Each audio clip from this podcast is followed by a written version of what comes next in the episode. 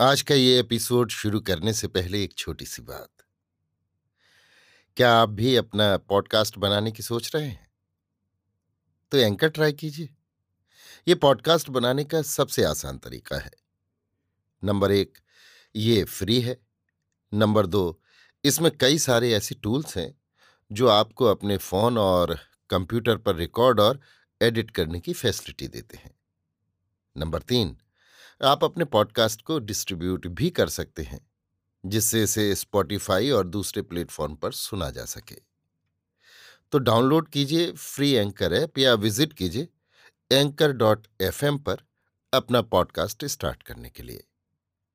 ये तो थी एक छोटी सी जानकारी, और अब शुरू करते हैं एपिसोड का सिलसिला।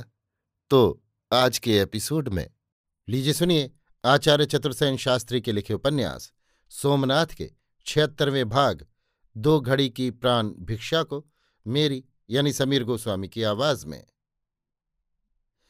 आकाश में बदली छाई हुई थी और उनके बीच तृतीया का अस्तंगत चंद्र क्षीण प्रकाश डाल रहा था। एक आध तारे बादलों में झाँक रहे थे। इसी समय दद्दा सोलंकी की मूर्छा टूटी। कुछ देर वे सिर पकड़कर बैठे रहे, परंतु शीघ्र ही उन्हें घटना का स्मरण हो आया। उन्होंने भयभीत होकर अपनी कमर टटोली। द्वारिका द्वार की चाबी वहाँ न थी। भय से उनका मुँह पीला हो गया। उन्होंने आँख उठाकर खाई के उस पार बिखरे हुए अंधकार पर दृष्टि डाली। उन्होंने देखा असंख्य काली काली मूर्तियाँ, चीटियों की भांति किसी माया से प्रेरित सी खाई के इस पार धंसी चली आ रही हैं और अवरुद्ध द्वारिका द्वार से महालय के परकोट में प्रविष्ट हो रही हैं। कहीं भी एक शब्द नहीं हो रहा है। उनका सिर घूमने लगा और आँखों में अंधेरा छा गया। सिर के घाव से अभी भी खून बह रहा था और सिर दर्द से फटा जा रहा था। परंतु वो दौड़कर दो दो चार चार सीढ़ियाँ फलांगते हुए द्वारिका द्वार की ओर दौड़े। राह में एक बुर्ज था। वहाँ सैनिकों की एक टुकड़ी पहरा बदल रही थी। बुर्ज द्वारिका द्वार से तनिक आड़े पड़ता था। दद्दा के सिर से खून बहता देख टुकड़ी के नायक ने कहा, बापू, ये क्या? रक्त कैसा? पर दद्दा ने पागल की भांति कहा, प्रलय हो गया रे, प्रलय, उधर देख। दलपति ने देखा तो सन्नाटा छा गया। उसने तुरंत नरसिंघा में फूंक दी। वो नरसिंघा निनाद उस क्षीण मात्र रात्रि के सन्नाटे में गूंज उठा। सहसा सभी बुर्जों से नरसिंघे बज उठे और सैनिकों की टुकड़ियों में भाग दौड़ मच गई। दद्दा नंगी तलवार हाथ में लिए पागल की भांति सावधान सावधान चिल्लाते द्वारिका द्वार की ओर दौड़े। जहाँ के वे रक्षक थे और जहाँ चीटियों की पंक्ति की भांति शत्रु धंसे चले आ रहे थे। इसी बीच में सैकड़ों मशालों का प्रकाश हो गया और टिड्डी दल की भांति राजपूत योद्धा नंगी तलवार ले लेकर द्वारिका की ओर बरसाती नदी की भांति बढ़े चले आ रहे थे। धनुर्धर अपने अपने नाकों पर जमकर तीर बरसाने लगे। बर्छे वाले बांके वीर बर्छा फेंकने लगे। हज़ारों वीर खाई में कूदकर बढ़े आते हाथियों पर करारा वार करने लगे। देखते देखते टूटती हुई वो रात प्रलय रात्रि हो गई। शीघ्र ही दोनों दल जुट गए। हर हर महादेव और अल्लाह अकबर का निनाद एक दूसरे से टकरा गया। योद्धा छाती से छाती भिड़ाकर घातक प्रहार करने लगे। तीरों से आकाश पट गया। घायलों की चीतकार, मरते हुओं का आर्तनाद, हाथियों की चिंगाड़ घोड़ों की हिनहिनाहट, शस्त्रों की झंकार, सब मिलकर रक्त में अवसाद उत्पन्न करने लगे।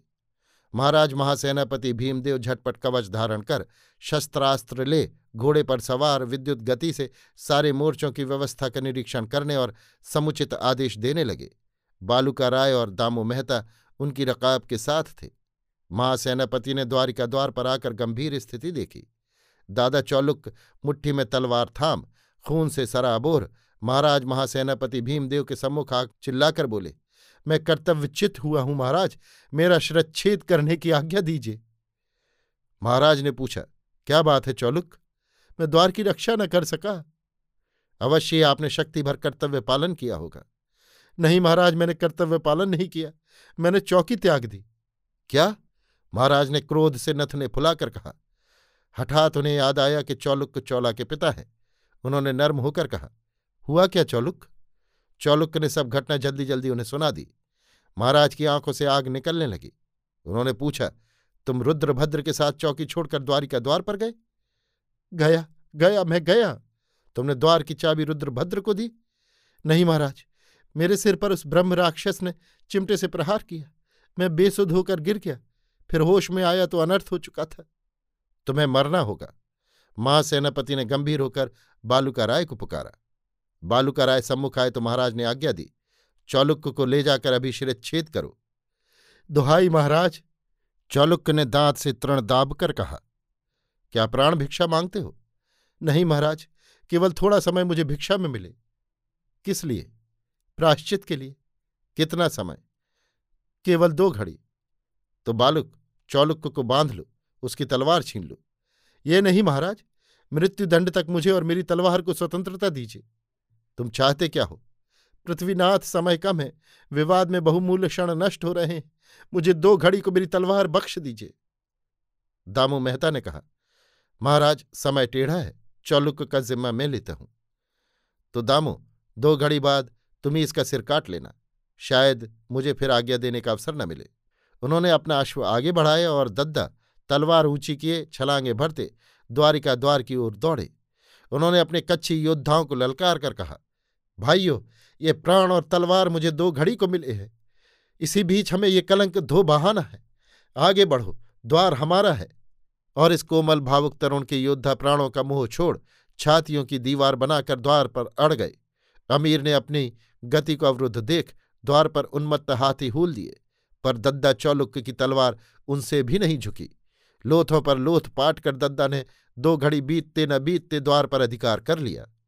द्वार बंद होने पर वो घूमे और भीतर घुसाए शत्रुओं को गाजर मूल की भांति काटने लगे। दद्दा पर जो रण रंग चढ़ा, उसके प्रभाव से शत्रु आतंक से भयाक्रांत हो पटापट गिरने लगे। एक बार फिर भीषण नाद हुआ।